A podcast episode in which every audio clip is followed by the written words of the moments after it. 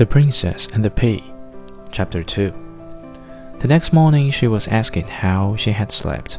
Oh, very badly indeed, she replied. I have scarcely closed my eyes the whole night through. I do not know what was in my bed, but I had something hard under me, and am all over black and blue.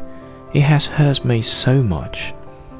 Now it was plain that the lady must be a real princess, since she had been able to feel the little pea through the twenty mattresses and twenty feather beds. None but a real princess could have had such a delicate sense of feeling.